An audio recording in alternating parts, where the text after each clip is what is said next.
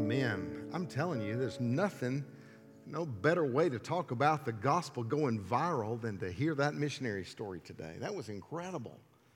That was moving. The, the gospel is viral, isn't it? It is viral, absolutely. We are, of course, in our uh, series, our summer series from the book of Acts, and I'm so glad that you're here today. I'm Pastor Mark. Um, and uh, I'm, I'm just glad if you're, if you're a guest here, I think it won't, even though we're in the middle of a series, it won't matter. You'll be able to jump right in and see what God is doing in our world. So uh, if you'll join with me, we're going to go to Acts chapter 17. We're going to jump in here. This is one of the most exciting passages. I'm, Pastor Jay, I'm so glad to get to do this passage. It's, it's so rich, and I, honestly, we could be here three hours. We will not be, I promise at all. But I, I, I just I want to I want to try to try to get across the best I can from this passage how viral the gospel really is. If you'll join with me, Acts 17, just begin at verse 1. Uh, when Paul and his companions had passed through Amphipolis and Apollonia, they came to Thessalonica, where there was a Jewish synagogue. As was his custom, Paul went into the synagogue, and on three Sabbath days, he reasoned with them from the scriptures, explaining and proving that the Messiah had to suffer and rise from the dead. This Jesus I am proclaiming to you, he said, is the Messiah. Some of the Jews were persuaded and joined Paul and Silas, as did a large number of devout Greeks and quite a few prominent women. But other Jews were jealous, so they rounded up some bad characters from the marketplace, formed a mob, and started a riot in the city. They rushed to Jason's house in search of Paul and Silas in order to bring them out to the crowd. When they didn't find them, they dragged Jason and some other believers before the city officials, saying, These men who have turned the world upside down have now come here. And Jason has welcomed them into his house. They're all defying Caesar's decrees, saying there's another king, one called Jesus. Then they made Jason, I say, when they heard this, the crowd and the city officials were thrown into turmoil. Then they made Jason and the others post bond and let them go.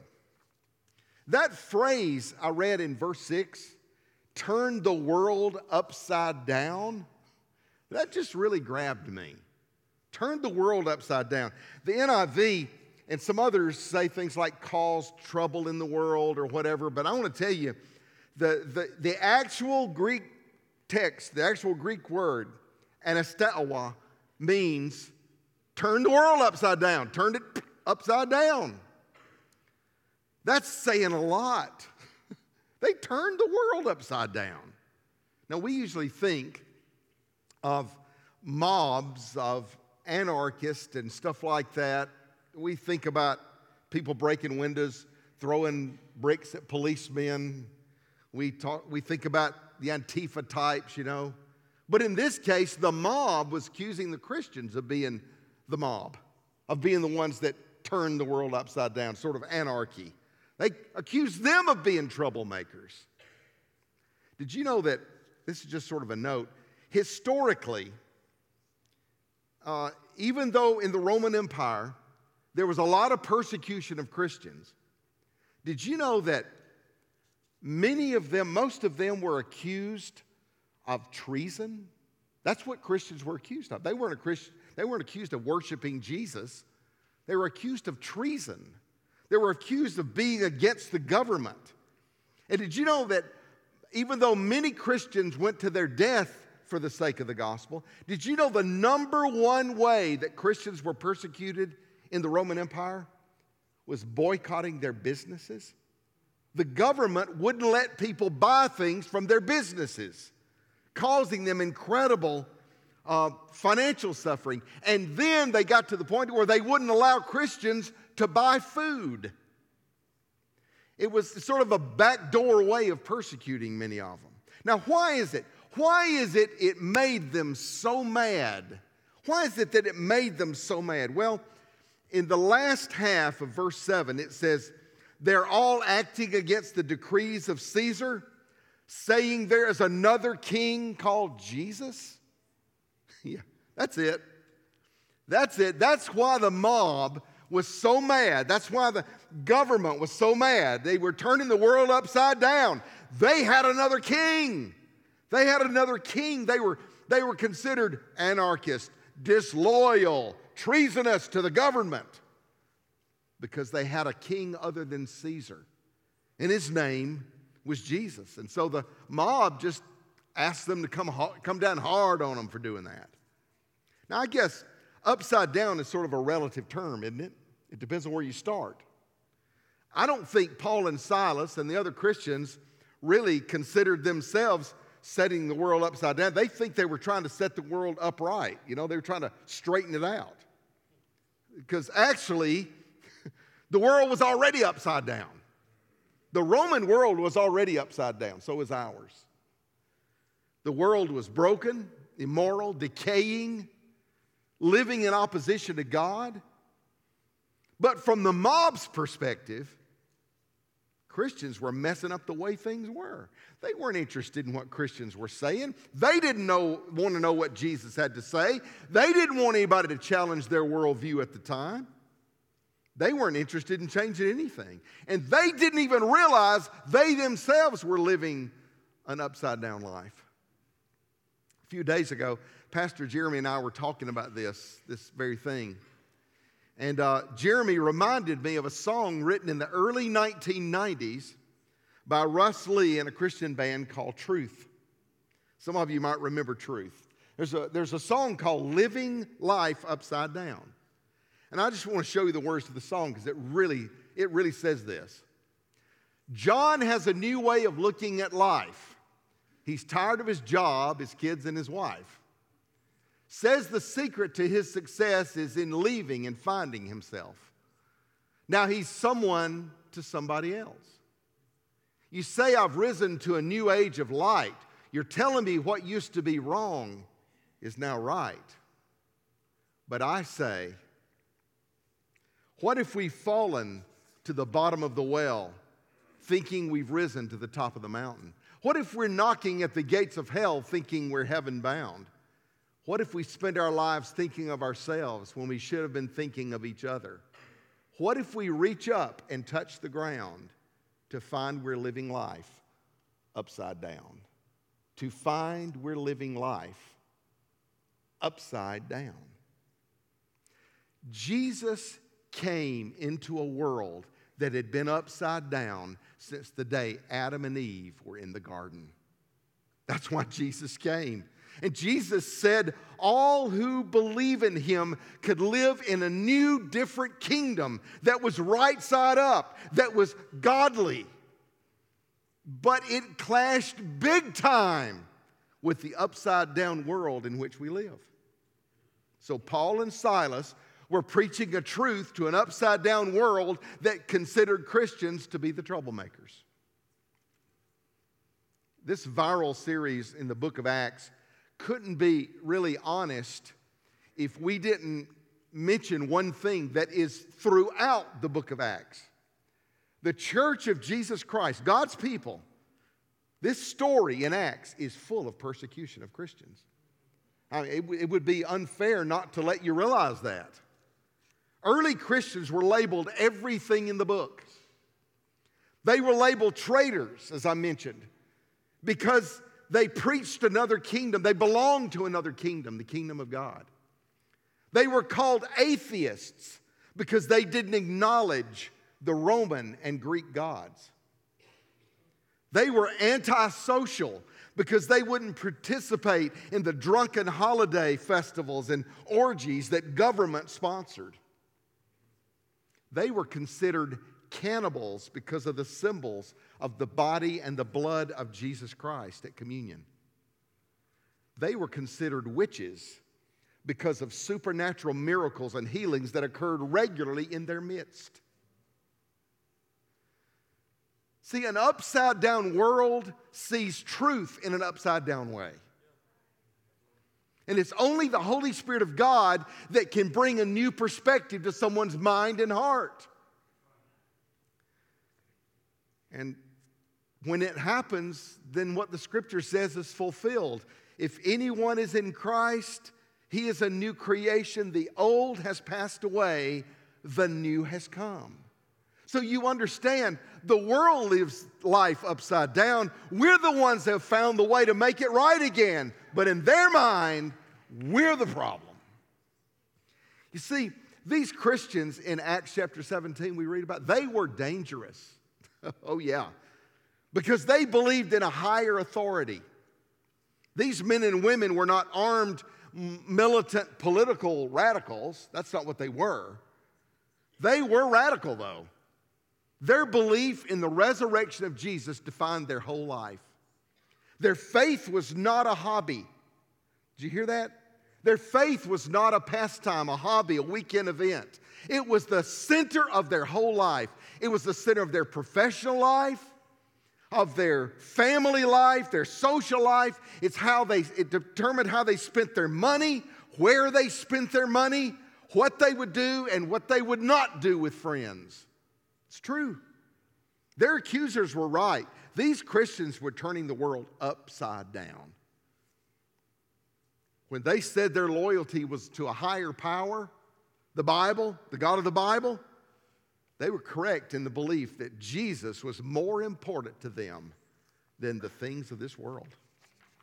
You see, good Roman citizens didn't worship one God, they worshiped many gods, and they really considered Caesar a god. So the mob decided to threaten and punish Christians because they worshiped one God instead of Roman culture. Christians weren't going to support unjust businesses like prostitution. And, Christians even began to be known as one who treated slaves as brothers. Well, that upset the apple cart. So Paul and Silas and Jason were ripped out of their house, humiliated, beaten, punished. Why? Because they answered to a higher authority. That's why. The truth is this as long as we call ourselves Christians, Jesus is our authority. He is our ultimate high authority, and our loyalty should be to Him alone. The truth is this it's true that as long as we have breath, as long as there's a struggle against temptation, there will be lots of things trying to vie for top spot in our world. If Jesus is our higher authority, don't you think the world, the culture we live in, is going to try to replace it with a lot of things? Yes. We'll be tempted to give first place to money. Oh, yeah. We'll be tempted to put our security and our hope in what is in our bank account, what is in our retirement account, We'll be tempted to make our financial well being more important than our spiritual health, to elevate work above having family together in church on Sunday. It's true. We'll be tempted to be miserly. I can say that. I'm Scrooge. I'm tempted to be miserly instead of generous, to be selfish instead of giving and remember, when we were tempted to be like this, to put money as number one, we got to remember we have a higher authority. Cash is not king, your employer is not king. Jesus is your king. It's true. Ah, we'll be tempted to believe that government and political power is the answer. We'll be tempted to put our political agendas before God's agenda. Whoa. We'll be tempted to believe that being a Christian is being loyal to a political party or a political candidate or government policy. I believe, I believe strongly that a nation who fears the Lord will be blessed. Yes, I do. And I love our country. We love our country. We want God's purpose for America to be fulfilled. That's what we want. But our government, or any government, does not have authority over God and God's people and over our agenda. Political power is limited, God's power is unlimited. Our authority is King Jesus. There may be times that we're tempted to believe that the crowd has more authority than God. Oh, yeah. We crave the approval of friends or getting friended on Facebook. Sometimes, sometimes in a way that's almost, almost uh, ridiculous. We, are, we crave the approval of friends. We long for the accept, acceptance of others. We try to sometimes maintain peace at any price. We don't want anybody to, to, to feel upset by what we think or how we feel, to the point of even compromising our own faith. It's called peer pressure. And here's the deal adults are as susceptible to it as the young are. Absolutely. There'll be certainly pressure to conform to our culture. It's so easy to be swallowed up by our culture. It's easy to live life upside down, placing priority on things that our culture values, it, values and then measuring ourselves and everybody else by it. So easy to do that. Stop and ask yourself this question What does my life revolve around? What or who calls the shots in my daily life? What takes my time and attention? Who makes the decisions that affect me the most? Whoa, that's a big deal. I think about that every time I conduct a funeral. Have you ever really thought about the fact that our brief time on earth, most of the things that we consider important will not matter at all? will not matter at all? In eternity, how you climb the success ladder will not matter at all. No one will be recognized for their educational achievements. None. There'll be no difference in heaven between a PhD and a parolee. It's true. There'll be, there'll be in heaven no cheers of War Eagle and Roll Tide. It will not happen. To go to some funerals, you would think so. There, the greatest of the great will probably be a praying grandmother. The bravest of the brave will probably be somebody who lost his job because he wouldn't compromise his faith. That's true. Yeah. Did you know that when Kingwood Church began, uh, there were people who lost their jobs because they went to that crazy prayer meeting where people like were loud and did weird things? Yes, when Kingwood Church began in the 1920s, people lost their jobs at the Siluria Mills for that reason. And some of those grandchildren of those people that fired them are in our church today. yes, it's true. Culture places value on status, but Christianity places value on human souls. Hey, we may make the mistake of placing authority of our lives into the hands of our friends and family members. Woo. The God who called us to love our family and love our neighbors is the same God that says you should love the Lord your God first. He wants our first love. He wants to be our first love. First and foremost, love Him with all of our heart, soul, mind, and strength. We have a higher authority than relationships, even close relationships. And that authority is Jesus. Now, do you understand why there was such an issue in Thessalonica? Why these people got in trouble? They had another king. They had another king. Finally, we have to also know that we'll be tempted to just put ourself on the throne of our life. Just self. We're tempted to believe that my desires, my needs, my dreams, my hopes, my rights are more important than God's claim on my life. We'll convince ourselves it's okay to do all sort of sinful things because we've earned it or we deserve it or somebody hurt me and I'm a victim and I need this. We need to remember there's a higher authority than me. I need to take myself off the throne and put Jesus on the throne of my life. Jesus wants, a, wants an all in group of folks that follow him. All in, he does. Not frittering our lives away on ourselves. That's what Christians throughout the history have done. Incredible overcoming Christians. Where there was darkness, they brought light. Where there was hatred, they brought love. Where there was sadness, they brought joy. Where there was bondage, they brought freedom. When there was sickness, they brought healing. When there was death, they brought life. Those believers in Acts chapter 17, they took on a culture the Roman culture that was tired and troubled and deceived and totally upside down. And they brought it into the light of Jesus Christ. And that's what we must do as well. All right. Before I go today, I just want to mention two things.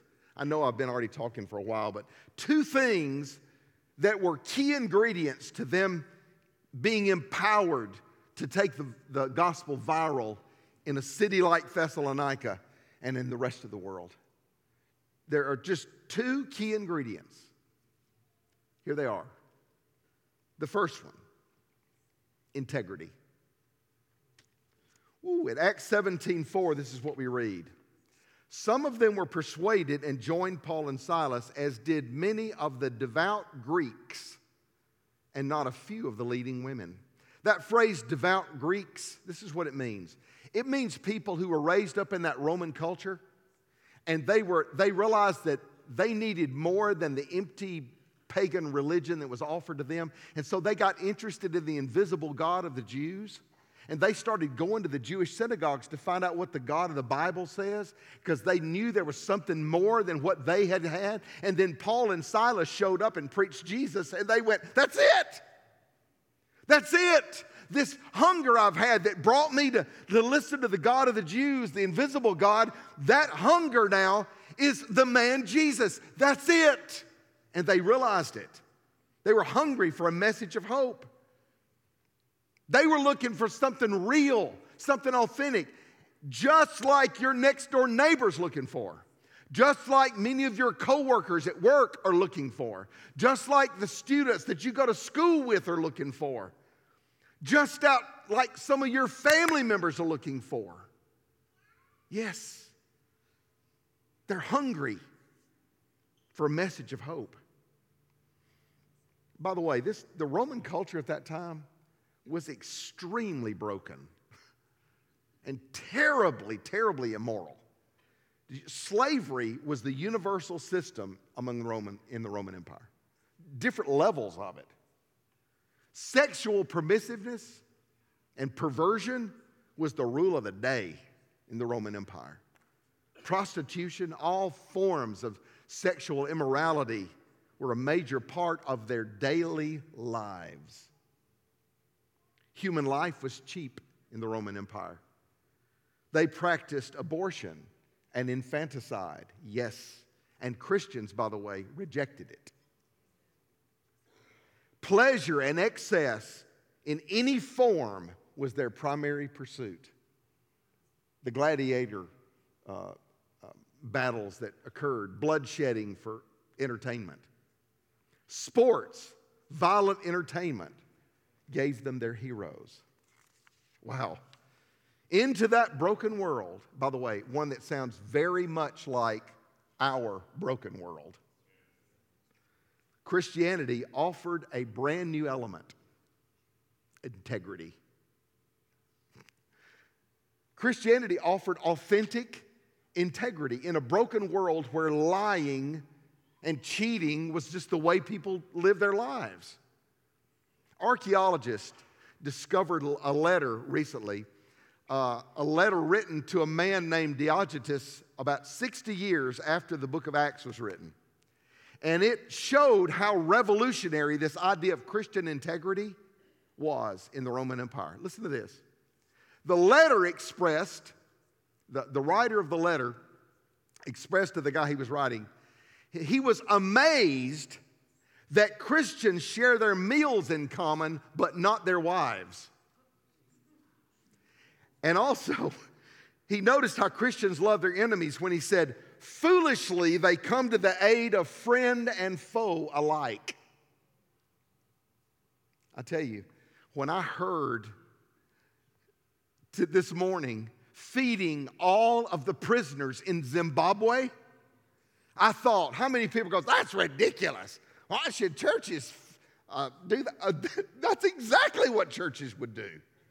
That is exactly what the early Christians did. And this guy that wrote a letter was amazed in the Roman Empire that there were these people that treated friend and foe alike.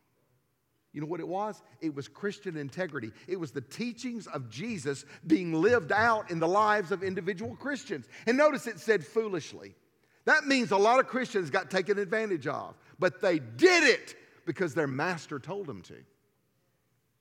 No wonder these Christians were making noise in their world. No wonder they were turning the world upside down. They were doing something that had been ignored in godless, secular Roman society. Christians were, began to be known for lives of integrity, and some people didn't know how to handle it, like the mob. D.L. Moody said, The measure of a man's real character is what he would do if he knew he would never be found out. Whoa, look at that. You know, sometimes in American society, it doesn't seem to be that Christians are exceptions. Uh, divorce rate is the same as the secular divorce rate um, in the church. Cheating on marriage and Cheating on taxes is just as common as in the non Christian world. Lying to spouses or the tax man at the drop of a hat, many don't think anything of it. Uh, I heard about this man who wrote a letter to the IRS. Listen to this letter Dear sirs, I can't sleep at night. Last year, when I filled out my income tax form, I misrepresented my income. Enclosed is my check for $325. P.S. If I still can't sleep, I'll send you the rest.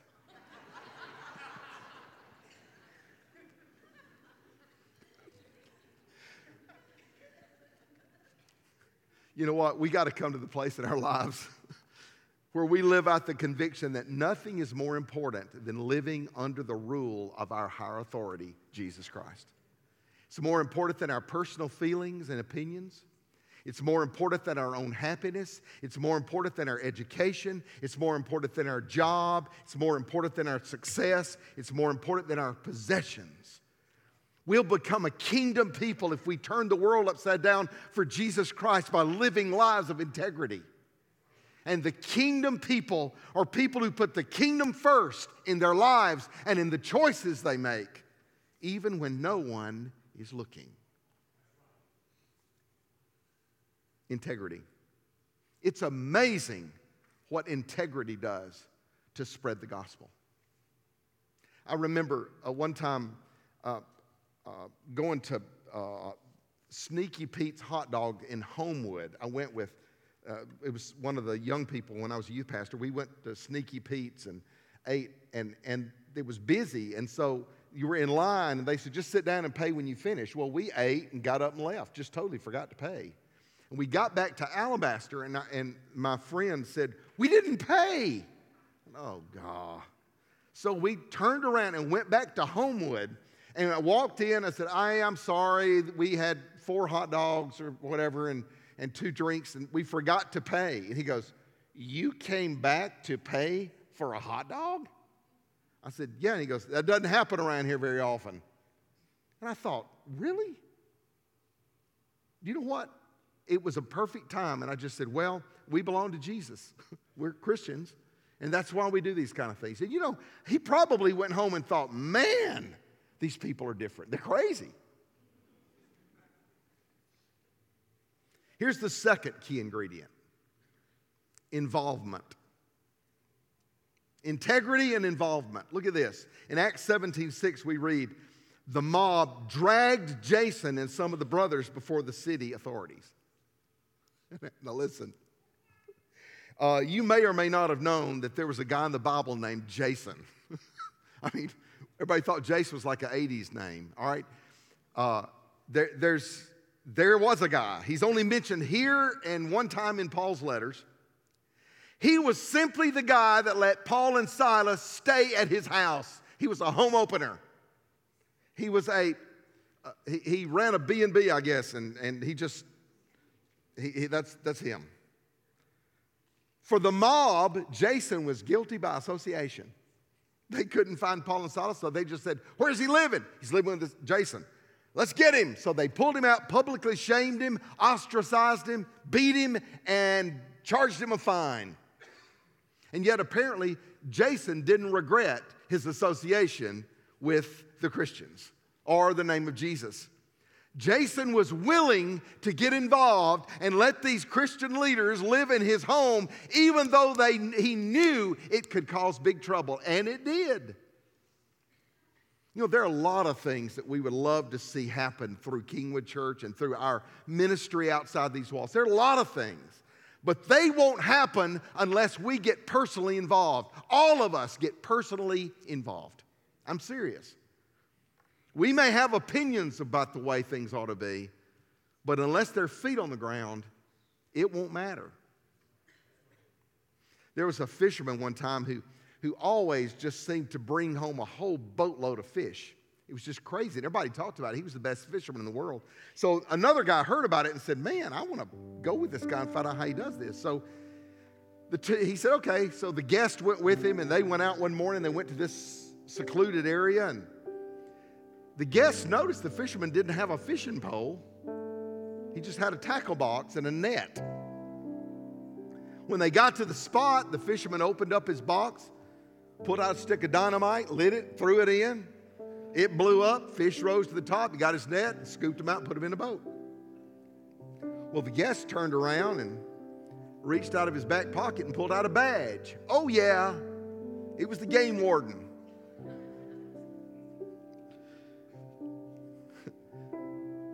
The fisherman calmly opened the tackle box, got out another stick of dynamite, lit it, handed it to the warden, and said, You gonna fish? You gonna stand there? Isn't that the question we sort of need to ask ourselves today? We gonna fish or we just gonna sit here? We have the most powerful force ever known in our world the message of a resurrected Savior to bring hope to the world and the power of the Holy Spirit living in us. We gonna fish, we gonna sit here. Don't wait till everything in your life is perfect because it will never be. But you can still get involved in kingdom work. As pastors at Kingwood, it's, it's really encouraging to hear stories like this one. And, and this is a recent one. Pastor, my job is moving our family to the Birmingham area. And uh, we've been visiting churches, and we think Kingwood is the perfect fit for us. So pray for us. Now we're going to try to find a house so we can be close and be involved. That's a family that says, hey, the spiritual life of my family is so important. I'm going to get a job and I'm going to find a church before I find a house so I'll know, so I'll be close and I can stay involved. Man, I love that means my family's spiritual life is more important than anything else because we live for eternal value. Followers of Jesus were like that. They inspire us to be disciples who let God do work in us, that's integrity, and work through us, involvement. Can we still make disciples like that today? I think so. I do. Can we make disciples that turn the world upside down today? I think so. I believe we can. I believe we're in a hotbed of it right here. I believe I can be one of them, and I believe you can too. So today, here are just a few things that you can do. And this is, this is what our altar call is going to be about today. Number one, you can today place Jesus on the throne of your life.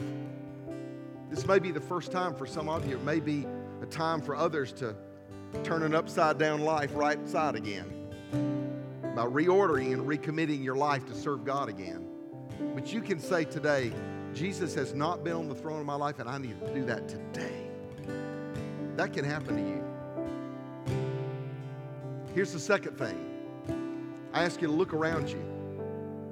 Look around you for people hungry for God that you already know, you know, coworkers, family, friends, neighbors that just need a nudge, they just need an invitation. How about they just need somebody to pray for them right now?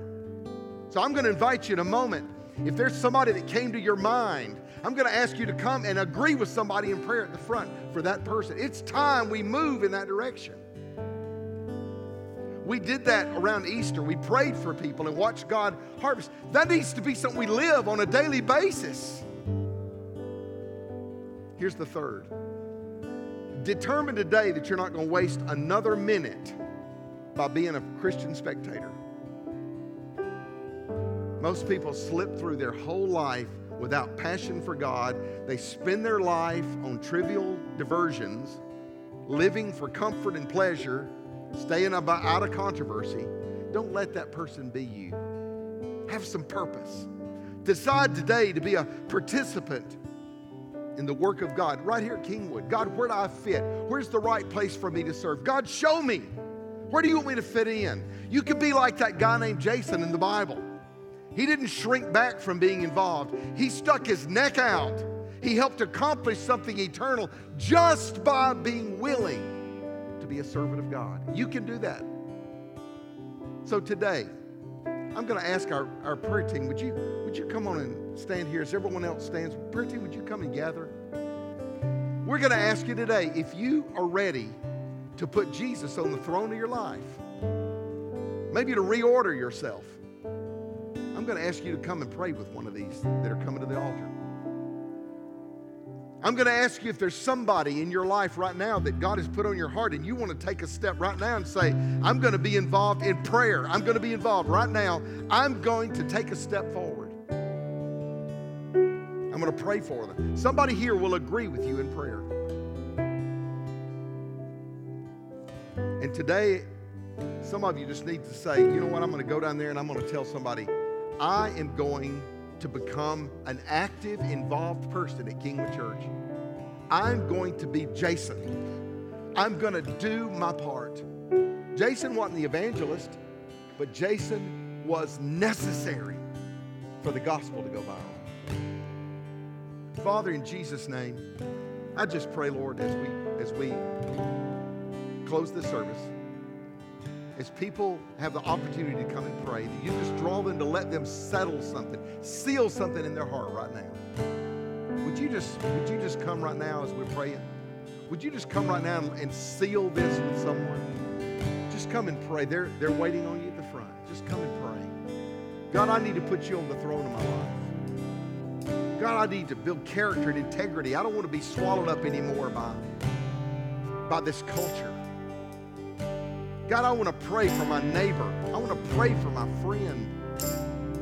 God, there's somebody on my heart I want to take a step toward.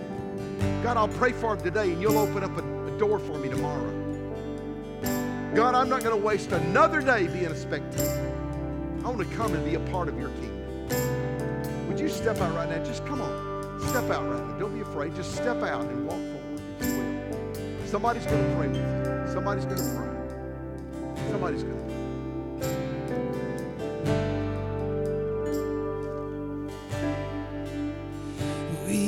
Thank you for coming.